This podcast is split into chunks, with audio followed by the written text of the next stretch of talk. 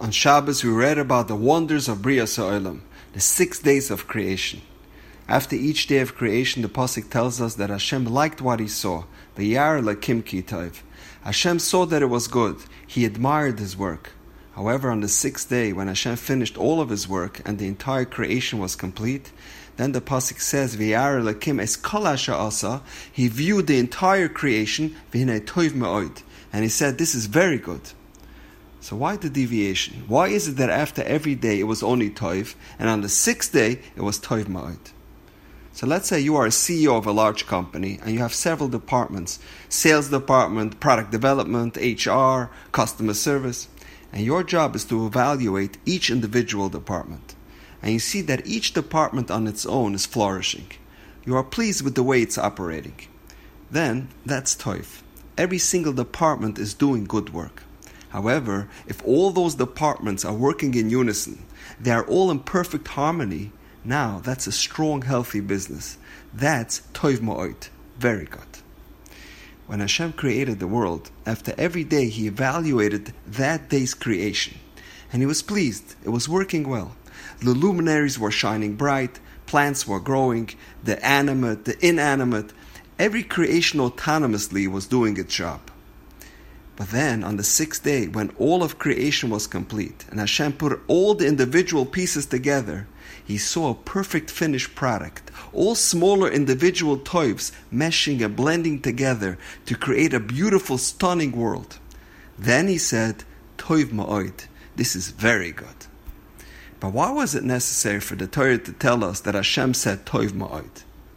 So I'd like to share with you a fascinating idea from the Maharal.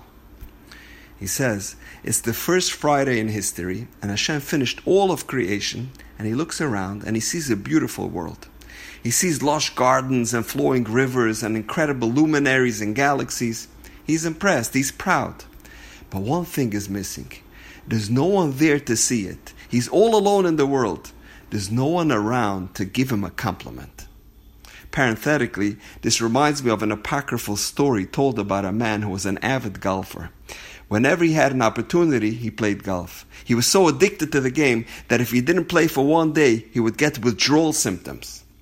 And one Yom Kippur, the man thought to himself, how about if I go out during recess and play a few rounds? No one has to know, and I'll be back in time for Ne'ilah. Sure enough, at the conclusion of Musaf, he sneaks out of shul and heads straight for the golf course. And he has an amazing game. And on the 18th hole, he scores a once in a lifetime shot, a hole in one. And the angels up in heaven complain to God, Look how terrible, a Jew on Yom Kippur playing golf. So why on the holiest day of the year do you let him hit such a miraculous shot?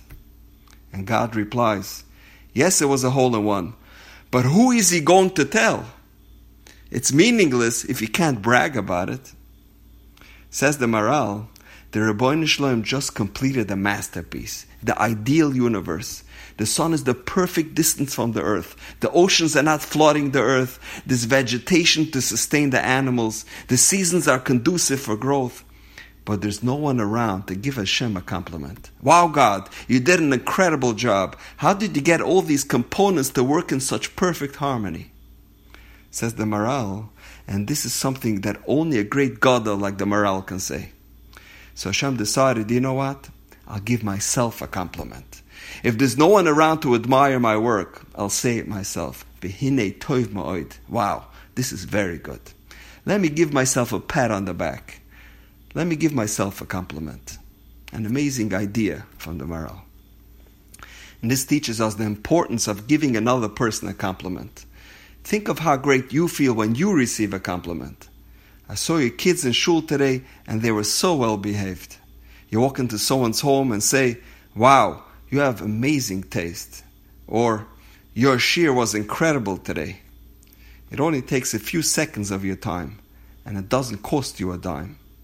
Because no one is above a compliment, not even Hashem himself. And now, we know. Have a wonderful day.